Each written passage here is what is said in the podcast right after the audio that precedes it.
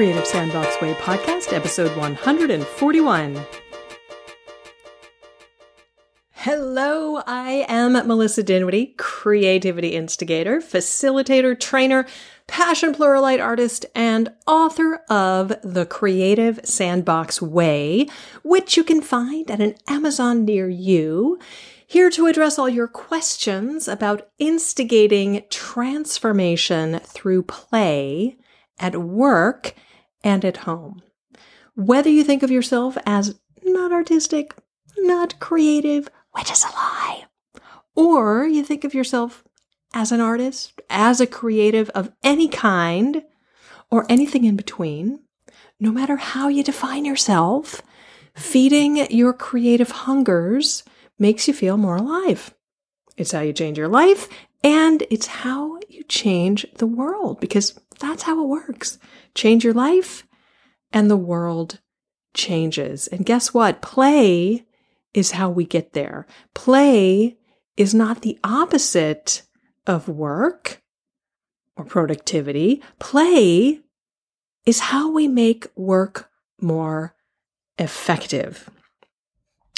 If you celebrated Christmas this week or Hanukkah last week and the week before, I hope you had a very lovely holiday.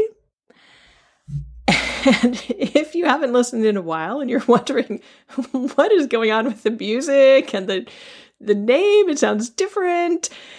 Listen to last week's episode, episode 140. I explain everything there. Yeah. Just check out that episode, episode 140.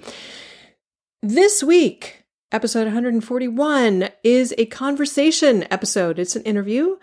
I bring to you Dr. Amy Climer, who teaches teams to be creative and innovative. And yes, in case you're wondering, creativity is absolutely something you can learn. It's something that you can get better at. You it's like a muscle that you can strengthen. I mean, what do you think my creative sandbox way guideposts are? But tools for enhancing and strengthening creativity. So, given that Amy Climer is all about teaching teams to be more creative and more innovative, it's a big surprise that I wanted to bring her on the show. Not, not a big surprise at all, because Amy Climer is all about deliberate creativity. And in fact, she has her own podcast which is called The Deliberate Creative. And it's all about leading innovation in business teams. Amy is a speaker and a trainer and a coach in creativity and innovation and team development. And through her company, Climer Consulting, that's Climer without the B, C L I M E R, Climer Consulting, she teaches research based practices, tools, and techniques that teams can use to innovate on demand. And really, isn't that what we all want to be able to do? Whether it's, whether it's in a, you know, a corporate team or in our own lives, in an art practice or just like figuring out how to fix something, you know, in your kitchen isn't that what we want to do? To be able to create and innovate on demand. Anyway, this was a really fun conversation. I enjoyed it. I hope you enjoy it. Uh, a little bit more about Amy. She holds a PhD in leadership and change from Antioch University and a master's degree in outdoor education from the University of New Hampshire. She is trained uh, or certified in creative problem solving, immunity to change, and the foresight thinking system. And she developed what she calls the deliberate creative teams scale to help teams understand how to increase their creativity. And we talked about that in our conversation. And as I said, she's the host of The Deliberate Creative, a podcast and blog designed to teach others how to facilitate innovation in teams. So if that's something that you're interested in doing, definitely check out her podcast. That's how I found her is through her podcast and it's it's really excellent. She is also the designer of Climer cards, again spelled like her name, C L I M E R. And those cards are a, a uh, creativity and team building tool used by thousands, including myself, to deepen team conversations and generate ideas. And they're they're so brilliant. I I absolutely love Climer cards. They're a great tool. And we're going to talk about them more in our conversation, so stay tuned for that. And in 2016, Amy won the Karl Rohnke Creativity Award from the Association for Experiential Education. And you can learn more about Amy and her work at climerconsulting.com. Again, that's C L I M E R consulting.com. So I hope you enjoy my conversation with Amy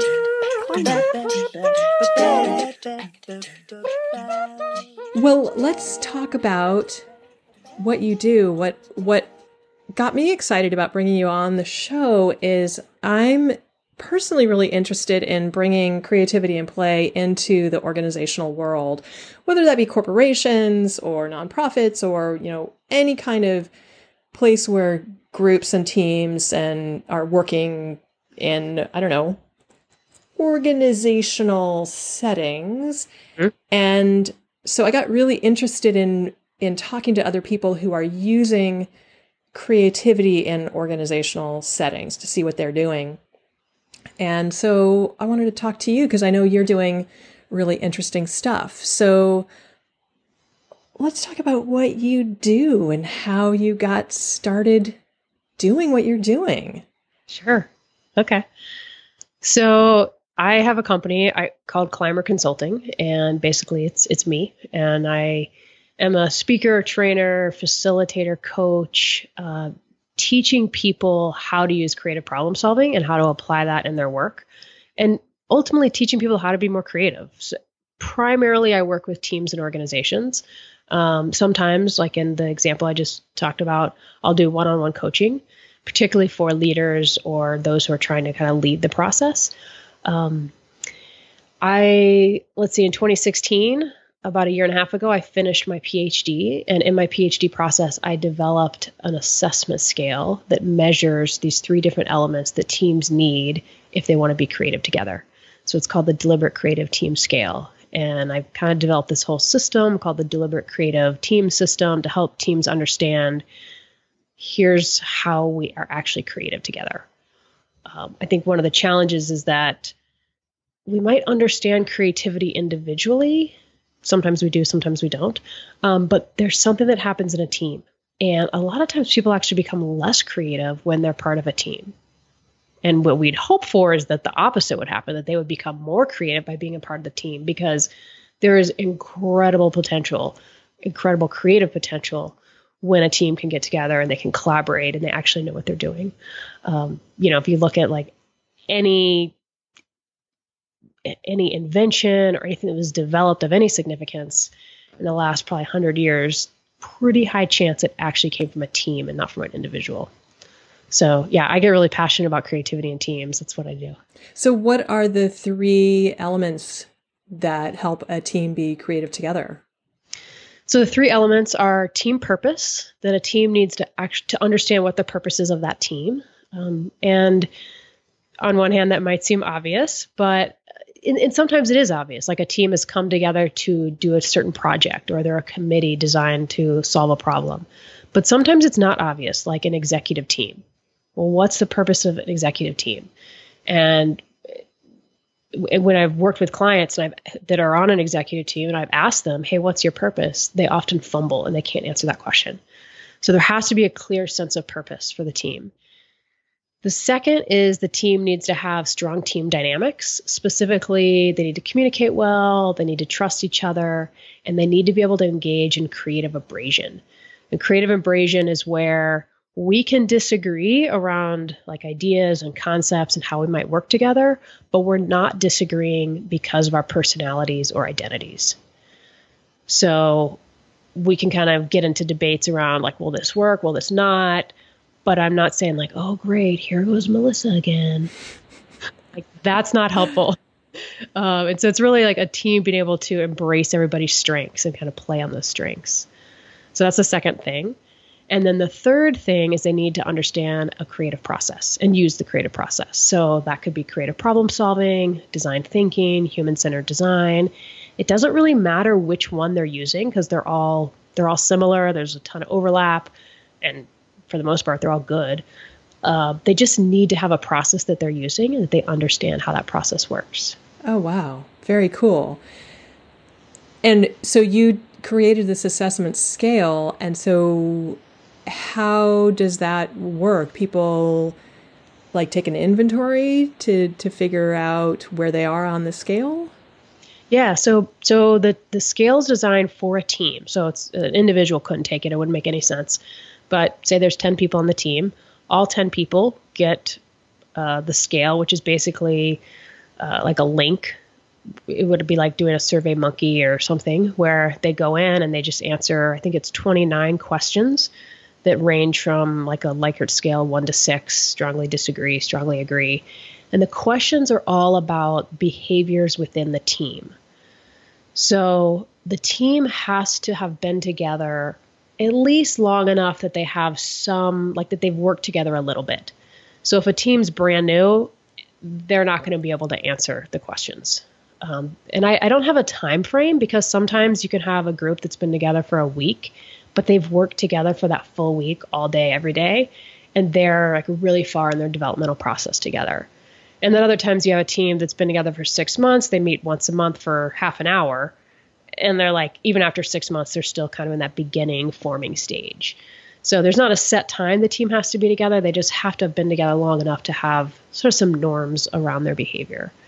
Um, so the questions are all around that, and then they get the results. The results get all aggregated, and then they can see in those three areas of team purpose, team dynamics, and team creative process, like where they're at. And then they can know, like, okay, this is an area we need to work on, or this is actually an area we're doing really well. So that's they kind of get a baseline basically, and then they could take it again, like in six months or a year, and see how how have they changed. So if the if the results spit out that um, we've got a really strong team purpose and we've got say strong team dynamics but we don't have a strong team creative process then they could get some help around developing a stronger team creative process that kind of thing mm, absolutely yeah and that's exactly how i use it with with my clients um, just an example, I was working with the marketing team of a software company uh, a few months or a year ago, maybe.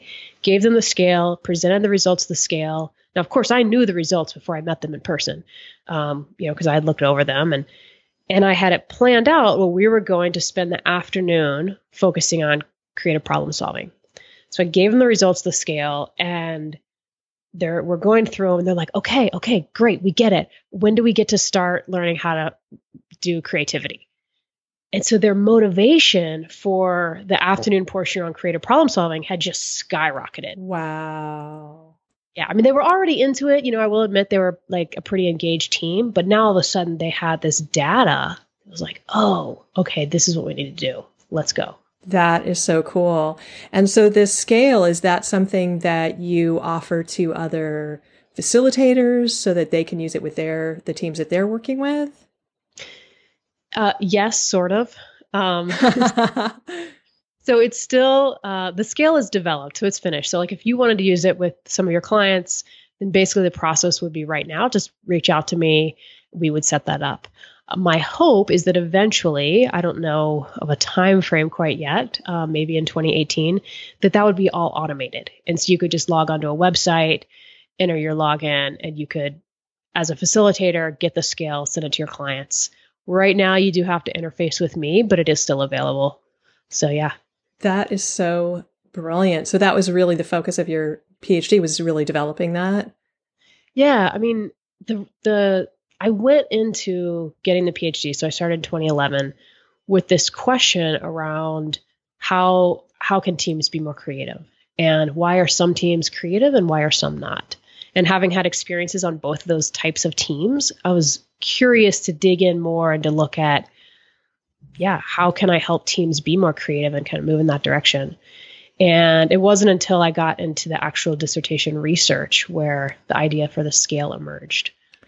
So that brings to mind a question. What what is the definition of creativity? What does it mean for a team to be, you know, you say, you know, some teams are creative and some teams are not creative. What does that mean? So, the definition that I often use, and I'm sure you heard some variation of this at CPSI, the Creative Problem Solving Institute, is creativity is novelty that is valuable.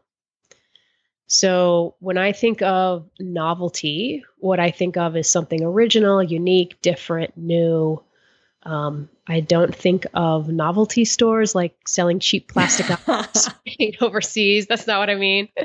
Although that's kind of a funny definition of novelty. Um, so anyway, so something unique, new, and then something valuable. And valuable doesn't have to be financially valuable, although it could be, but it could be emotionally valuable. It could be something that um, helps make our life easier in some way. I mean, there's valuable in the very broadest sense. So creativity is novelty that is valuable. So for a team, it's about figuring out okay, how do we collectively create that? How do we generate novelty that is valuable? That's kind of how I think about creativity. And I guess uh, I'll, I'll, admit I, I don't get too hung up on the definition of creativity or on the definition of innovation. And sometimes I use those words interchangeably. Um, I think sometimes I think people think of creativity as just generating ideas, but to me, it's about actually also implementing those ideas. Some people think of the implementation as being innovation. It doesn't matter to me what word is used, but when I say creativity, I'm also talking about implementation. Yeah. Well, as somebody who has lots of ideas but doesn't always implement on all of them, yeah. Um, the, I mean, the only ones that make a difference are the ones that get implemented on. exactly. Right. Like most people have more ideas than they implement. Yeah. Uh, yeah. And, and I, I, I think of, you know, ideas are a dime a dozen. Like they're cheap. Like they're not important. They're not impressive. It's what do you do with those ideas? Right.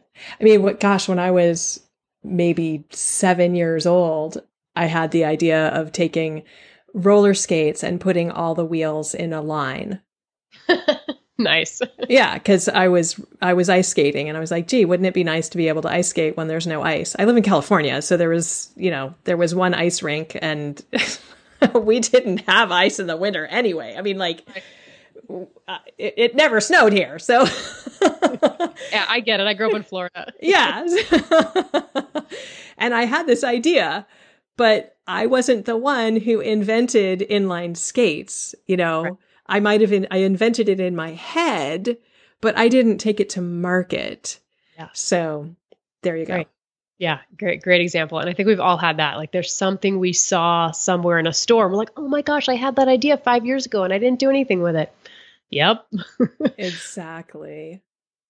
So let's talk about the creative problem solving process, which is one way of, or one, um, ver- I don't know what the word is, but one example of applied creativity, which is a concept that was actually quite new to me when I discovered it. Applied creativity. What the heck is that? Something that I discovered at CPSI, the Creative Problem Solving Institute, just this past June, a conference in Buffalo, New York that's been going for 30, 40, 50, 60 years. It's some crazy number of years. Yeah. I was going to say over 40. Maybe in the 70s it started. It's been going for a crazy long yeah. time. And I know this is something that you have a ton of expertise on and that it's something that you teach your clients and that you use yourself and that you have used for your own products like mm-hmm. your Climer cards, which I'm a huge fan of, by the way. Haven't had a chance to use them with clients yet, but I'm super excited to. So tell us about the creative problem solving process. Sure. Okay. So it's the process, it was derived or it, wasn't invented because it's a natural process that we all go through. But I think it, it was coined in the 40s and 50s by um, Alex Osborn and Sid Parnes. And since then, it has been refined and researched and you know, morphed over time. And so the, the way it looks today uh, is there's four pro- four steps, four stages, and those are clarify, ideate, develop, and implement. So we start off and we have to clarify like what is it we're trying to be creative around? What's the issue? What's the problem? What's the challenge that we have? And really clarifying so that we understand that. That might involve like getting some more data, seeing what else is out there, how other people solved this problem. Um, and also so that you're solving the right problem, right? Exactly. Yeah. And if you're someone like me, like I love the second stage, which is ideate. Me too. Yeah. Right. So I have to be careful because if I don't take the time to clarify, I am just coming up with ideas for something that is not like I have the wrong problem in my head. Um, especially if I'm working with somebody else, they're like, okay, tell me more, you know. Um, so I can jump into ideate too soon. But anyway, so we clarify the, the issue, and maybe I can, if it makes sense, walk through how I created Climer cards and how Let's I use do it. Yes. Okay. okay, so Climer cards is just a simple deck of cards. It looks like playing cards, and there are these 52 images that I drew that are designed to help people come up with ideas as well as teams can use them to just help push conversation deeper and in a different direction. So in the clarify stage, I I had actually made a deck of these cards, a much earlier version that actually weren't that cool looking. um, they were they were I mean they were okay. And there are other cards out there. I did not come up with this concept. So one day I was out working with a team and the team the head person of the team happened to be a good friend of mine.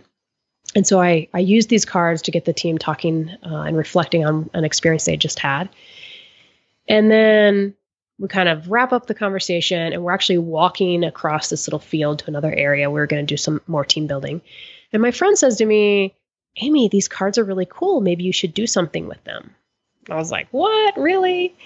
And so that that comment really got my wheels turning. And so then I spent a fair bit of time figuring out what would I do and how would I make this into a product. And so, and that was the clarify stage. I started looking at how do you get a deck of cards manufactured? Um, would there be a market? I started talking to friends like, hey, would you buy these? Like, do you think this is a valuable thing? Um, and so spent a lot of time with that. What I, I originally had these little tiny two inch squares with these paintings on them. And I discovered that if I change the size of the cards to be standard playing card size, like two and a half by three and a half inches, that they would be much cheaper to publish and print, whatever.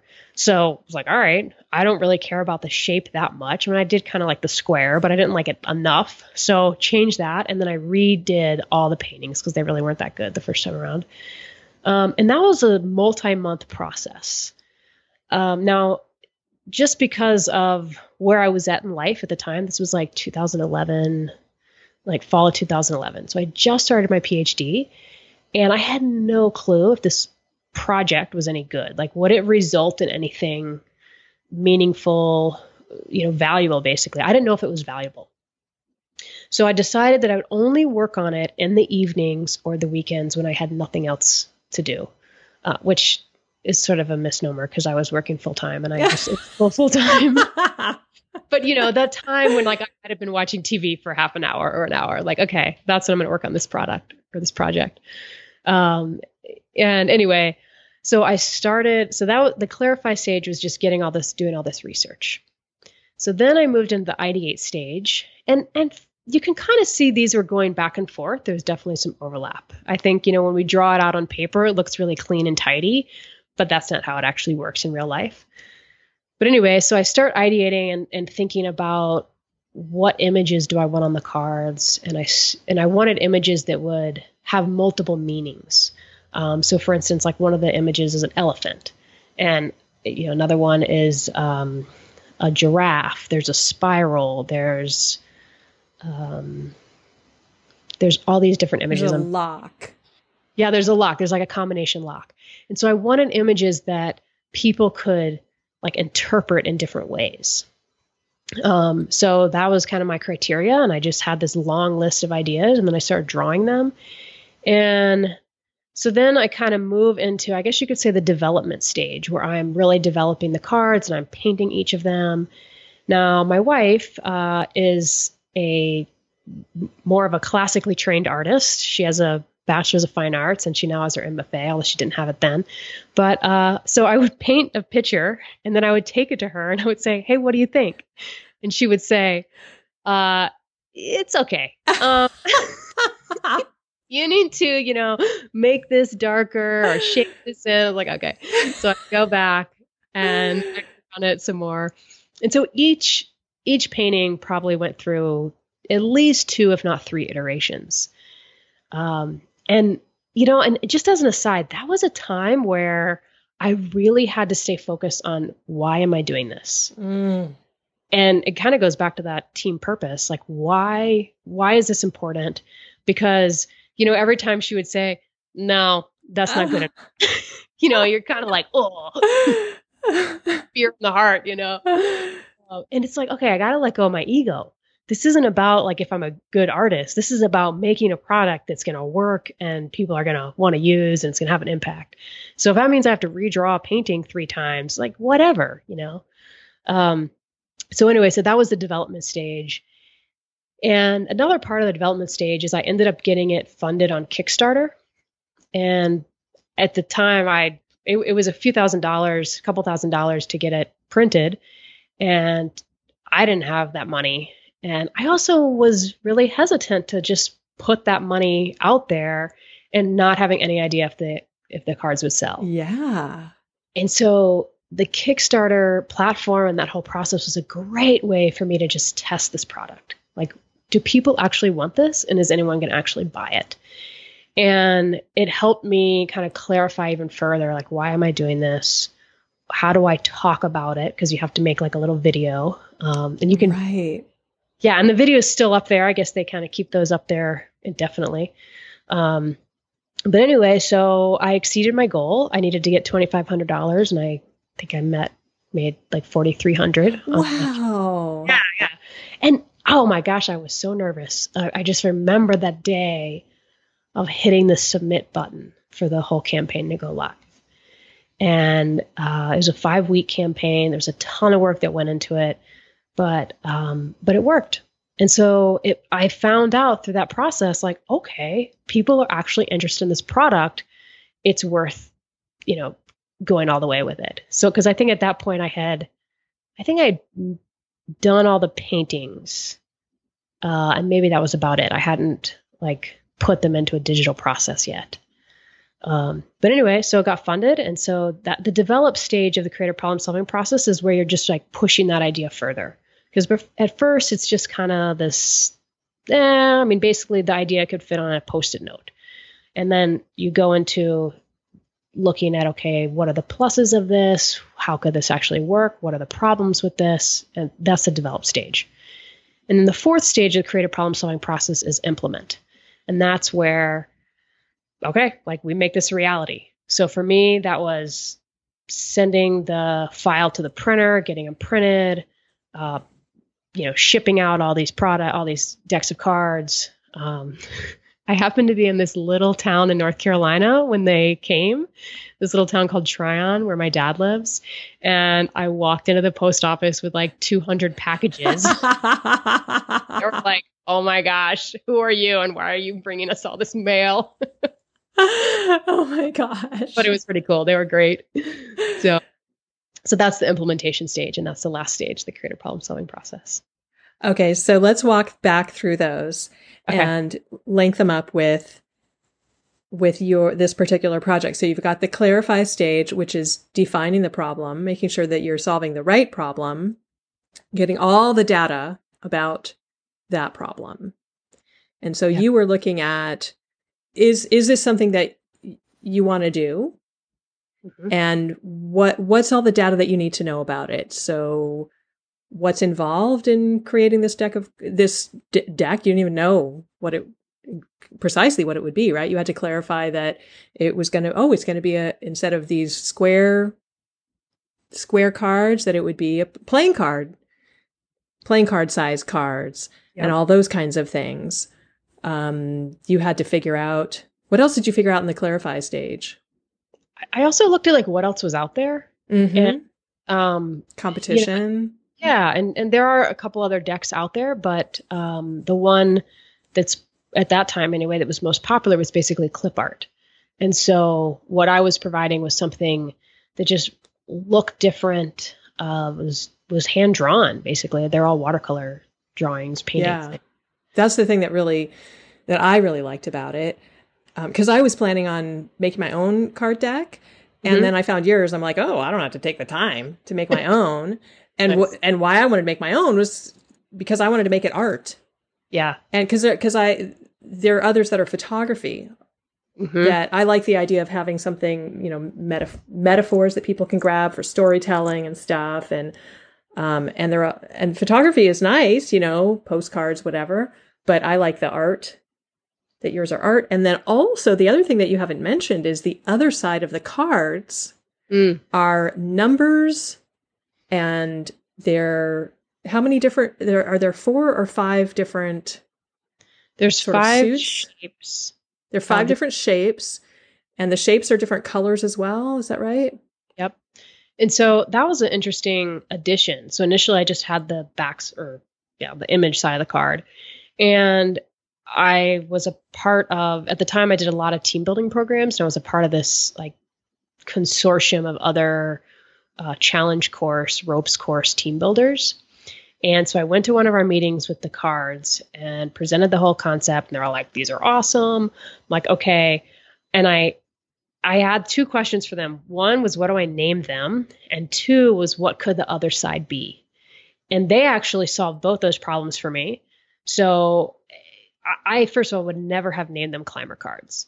I was like, really? Like, you think that's it's a good so name? so obvious. I know, I know. Maybe. I mean, I shouldn't say I know. I mean, now I, I don't really think about the name anymore. I mean, they've been out there for like five years, and um, but they, yeah, so they really, you know, got uh, presented that name and convinced me that it was a good name. And all the other names I had tried were already taken by something else, usually something unrelated. So anyway, they solved that problem. And the other thing was they came up with the idea for the other side of the card. So shapes, numbers, and colors. And the purpose is if you have a group of people, say you have 25 people, and you give everybody a card and you say, okay, find uh, everybody with your same shape. And now that 25 group of 25 is now in small groups, small five different groups. Um, you know, what is that? Like three or no, five people per group or whatever. Um, yeah, it's hard to do math. um, so yeah, it's just a way to sort people like a big group into smaller groups and you know, not like a life-changing aspect, but just kind of a fun extra uh, a fun extra tool, I guess, with the cards. Yeah, absolutely. That you can sort them by shapes, by color, and then there's numbers on the back as well. So there's multiple different ways that you can sort people and Mm-hmm. Yeah, and so like say you wanted ten groups, then you would use the numbers because there's ten numbers. Um, or sometimes you just want people to pair up, and you don't want them to like go towards their best friend or the person they work the most with. And so I'll say, find a partner where your numbers add up to greater than five or greater than ten. And so then they have to, you know, kind of sort that out amongst themselves. And yeah, so they just the cards just give you so many opportunities to. They're just they're really brilliant. And yeah those are the kinds of things that I was thinking of doing for my own card deck. So it's like, oh, it's already built. I don't have to build it. So yay. Okay, so you've clarified. And then once you've got the the problem clarified, the next step is ideate. Mm-hmm. And that is when you are using divergent thinking, which oh. we haven't talked about. Talk a little bit about divergent thinking. Sure. So there's two types of thinking that you engage in in in the process of being creative. Um, so divergent thinking is where like our brain we just want to like open up and be uh, receptive to as many different ideas as we can. We're trying to generate a lot of ideas or a lot of ways to look at different things. Um, we're going in of different directions. And then convergent thinking is the opposite of that, and it I believe the technical definition is to choose the one right answer. Um, but basically, it's where you're evaluating the ideas and trying to figure out, okay, well, which do we take forward? So, in our society, at least in the United States, we are trained from from a small child how to be a convergent thinkers. So, you know, even kindergarten, the question, um, well, maybe in kindergarten you're not doing math, but in elementary school, five plus five equals blank. There's one right answer, and that's 10. But if you had a different question, such as blank plus blank equals 10, now there's five, potentially 10 different ways to answer that. So it could be two plus eight, three plus seven, whatever. Um, you know, have you ever had a question on a test that said, how many different ways can you solve this problem? Probably not, right? Yeah. And so we have been trained from throughout our schooling on how to be convergent thinkers, but we haven't been trained on how to be divergent thinkers. And I think that's one of the big reasons why people struggle with being creative. It's just a muscle, it's a skill that we can develop, and we just haven't developed it well. I think also when when I was at CPSI and I was in the springboard to creative problem solving class, which teaches the creative problem solving process, the they the uh, my um, primary trainer taught, and he was he was taught by somebody with a, a I think a Texas accent. Yeah, you got to diverge before you converge, and that you can't diverge and converge at the same time. And yet, how often do we try to do that? We yes. try to come up with ideas, but narrow them down at the same exact time. And and so we we we like stifle ourselves, right? We just like grind to a halt.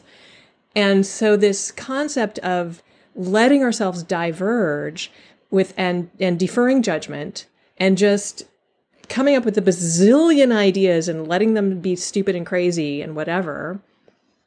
And then after we've given ourselves lots of space to do that, then only then do we come back and converge. And like you said, it's a muscle and it takes a while to get used to that because it feels it feels like you're kind of out of control at first. It's like, wait, what are we doing?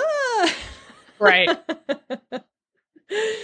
but as an ideator, it's really fun when you let yourself do that. Yeah, absolutely. And and it's what's interesting and it may be hard to understand since we're both ideators is that it's not fun for everybody. For everybody. That's true. Yeah. You know, but it's a skill you can develop. And so even if it's not like your first go-to most exciting thing to do, I think it's critical to be able to do that. Just like it's critical for me as an ideator to be able to clarify well. Yeah. So true. Okay, so back to your cards when you were in the ideating stage and I, of course the stages do overlap and it's messy and stuff let's go back to that. So you were thinking about all of the different images because you needed 52 images, right, to put on your cards. You were thinking about all the different, coming up with ideas for all the different images that you wanted on the cards and coming up with what are you going to put on the other side of the cards and what other things were you ideating around? I think also was ideating around um, how how they might be used, um, mm-hmm. and so one of the ways that I had already used them the the original deck where my friend had made the comment was spreading them out on the ground or on the table and asking the group um, select an image that represents how you felt during this past experience during this activity we just did and the cool thing about that question is that people say things that they wouldn't have said without the cards and i don't mean like things that they're going to be uncomfortable sharing but just they just get more real in a way um, and so there's all sorts of questions, all sorts of prompts you can ask. Um, but then I started, and actually initially I hadn't thought of using them as an ideation tool. That came along a little bit later or sometime during that ideation process. Of so there's this technique called well, there's a couple techniques, associations or forced connections, where so you lay all the images out on the table and you say, okay, what looking at these images, how how might we solve our problem or how might these images what ideas do you get for solving the problem based on these images and you know again like maybe the elephant sparked something around memorization or going to africa or just going really big it doesn't matter which image, it's just that it helps us think in different ways. Um, so, anyway, that was all part of the ideation process of just thinking about different ways to use the cards. So cool. I love it. Okay. So then next step is develop. Mm-hmm. So how did the car, what, what happened? What happened there? So for develop, this is where I was, um, you know, drawing all of them, getting the feedback that, nah, redo each one. Um, I, I, did become a better painter in the process. So I bet. yeah.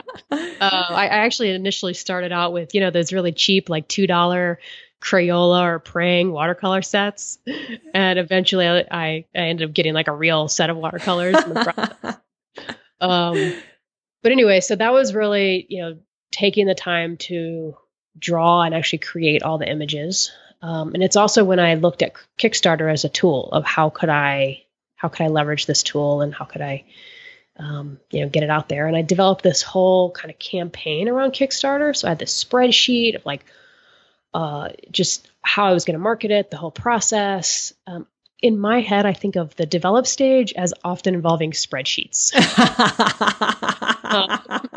so, or if not spreadsheets, some sort of like project management tool like Asana or Basecamp. But yeah, something where you're like laying everything out, like, what do we need to do to make this happen?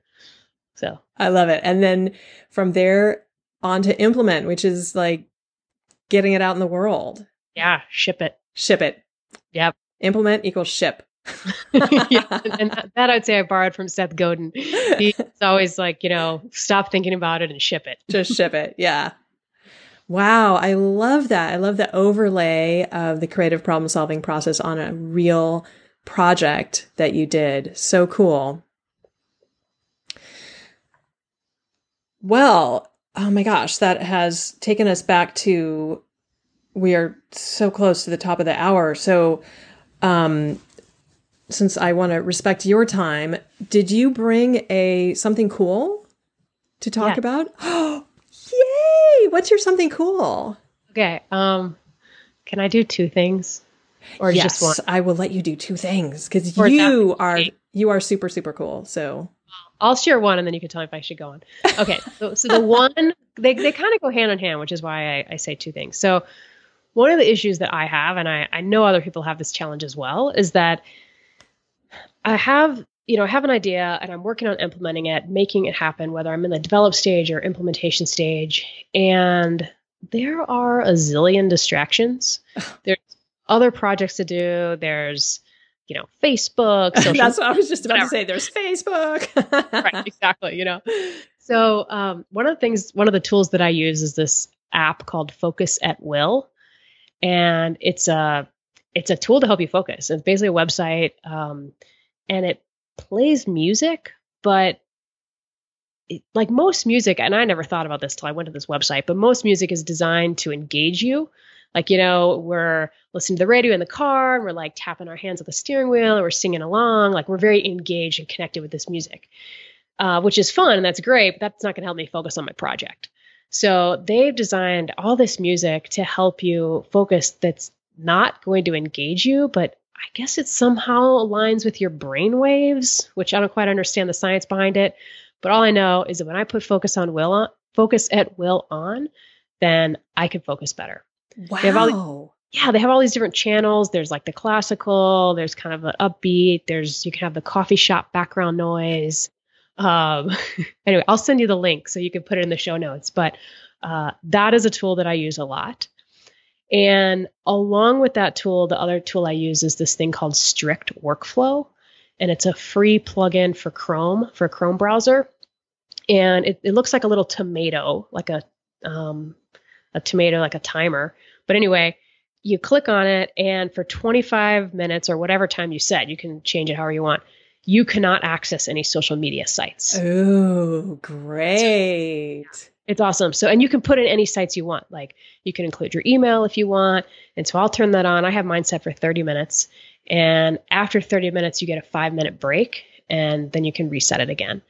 And the only way to break it is to actually cl- turn your computer off and turn it back on again. Wow.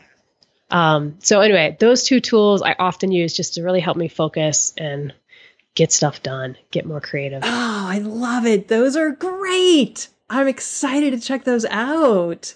Thanks. Yeah, I love them. Thank you. Super fantastic. Well, my something cool this week is a movie. It's called Super Powerless. And it's, I actually was one of the funders for an Indiegogo p- campaign a couple of years ago, I think it was. This is a movie that my best friend and her husband, her husband's the the um, main star of this movie, and my best friend is plays his girlfriend, and it's so good. You gotta check it out. It's called Super Powerless, and it is the tagline is oh now I'm gonna forget the tagline, but it's um it's really about middle age. Mm. It's about a superhero, Captain. Now I'm gonna rem- I'm gonna forget his um, his name, but it's like Captain Truth or something like that. And it's a superhero who has lost his superpowers, Nice. and it is a metaphor for middle age, and it is so beautiful. It's like it's heartfelt, and it's it's uh it's beautifully done. That's awesome. And everyone that I have shared it with, it's now available on uh, Amazon and iTunes, and it's been shown at some film festivals, and it's gotten really good reviews. oh, that's cool. Yeah, and everyone who I have talked to who has seen it has really liked it. Nice. So it's very redemptive. It's kind Yeah, of it's check got- it out. yeah, it's got some dark bits to it, but it's very redemptive and it's really sweet. So super super powerless.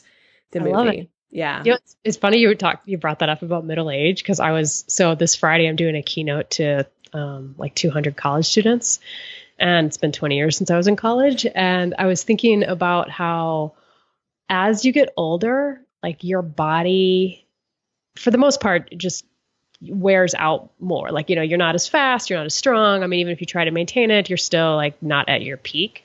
At least for most people. I mean, there's always the exception. But on the flip side, I feel like for me anyway, like my brain is so much better than I was, you know, at 20, 25. Um, and so it's almost like this inverse, I know. like one's getting better and one's getting worse. and your brain just like keeps rocking it until hopefully until you die. well, God, and just m- mentally and psychologically, emotionally. I mean, I'm just such a happier person now than Oh, I yeah. was when when I th- I think about. Geez, I mean, it's been more than 20 years for me since I was in college, and oh my God. yeah, right. I don't want to go back. no way. I mean, really, the only downside is the physical. right, exactly. Yeah, everything else is awesome. Everything else is so awesome. I would so not want to go back. Although, you know, like my back and my knees and, you know, all that stuff, it would be really nice to. right. Can we just not lose that? That'd be cool. It would be so cool. Which, you know, of course, somebody's listening like, well, if you just worked out more, you wouldn't have lost it. Which probably true, right? well, you know, that only goes so far. I Well, mean, you know, cartilage and ligaments and stuff, they get tired. That's true. That's true. I guess in that way, we're like a machine. We just wear out eventually. you just yeah, you just wear out eventually. That which is why it's really important to take care of your body, right? Absolutely. Yeah. So and actually, you know, I used to be a dancer when I was when I was younger and I got injured so I couldn't I couldn't pursue the professional dance career that I really, you know, had my heart set set on. Mm-hmm. And now I'm actually kind of glad. I mean, back then it like it was so heartbreaking and you know, it was it was devastating, but now like the probably it's the only reason that I still have my the knees that I was born with and the hips that I was born with. Yeah, it's probably true because you would have worn them out for sure. I am sure I would have. But anyway, Amy Climer, this has been such a treat. I feel like we barely scratched the surface of so many of the things that we could have talked about, but I'm so grateful to you for coming on the show and talking about the creative problem solving process and all the amazing things that you do with teams and and your uh, the stuff that you did with for your PhD dissertation and all that. It, really, you've elucidated so many things. I'm really, really appreciate it. Thank you so much. Absolutely. Thank you for having me on the show. This has been really fun. Thank you.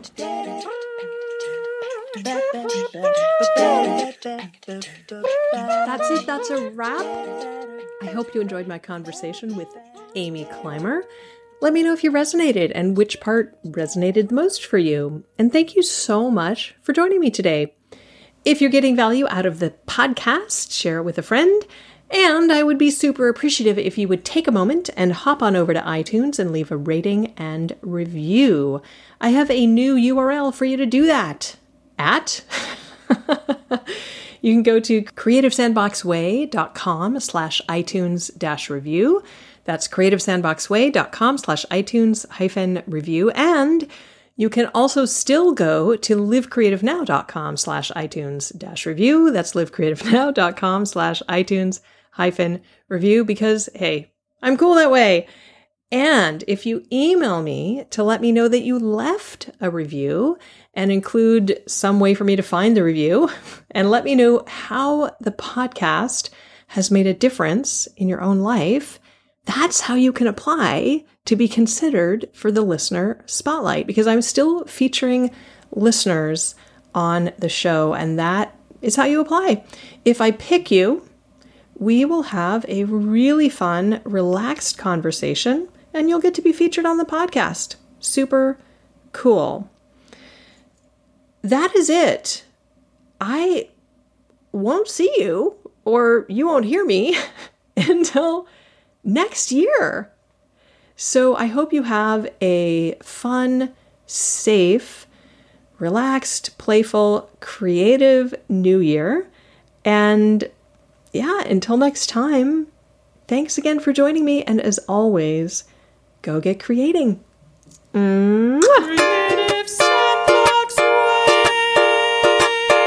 Subscribe at creativesandboxwaypodcast.com.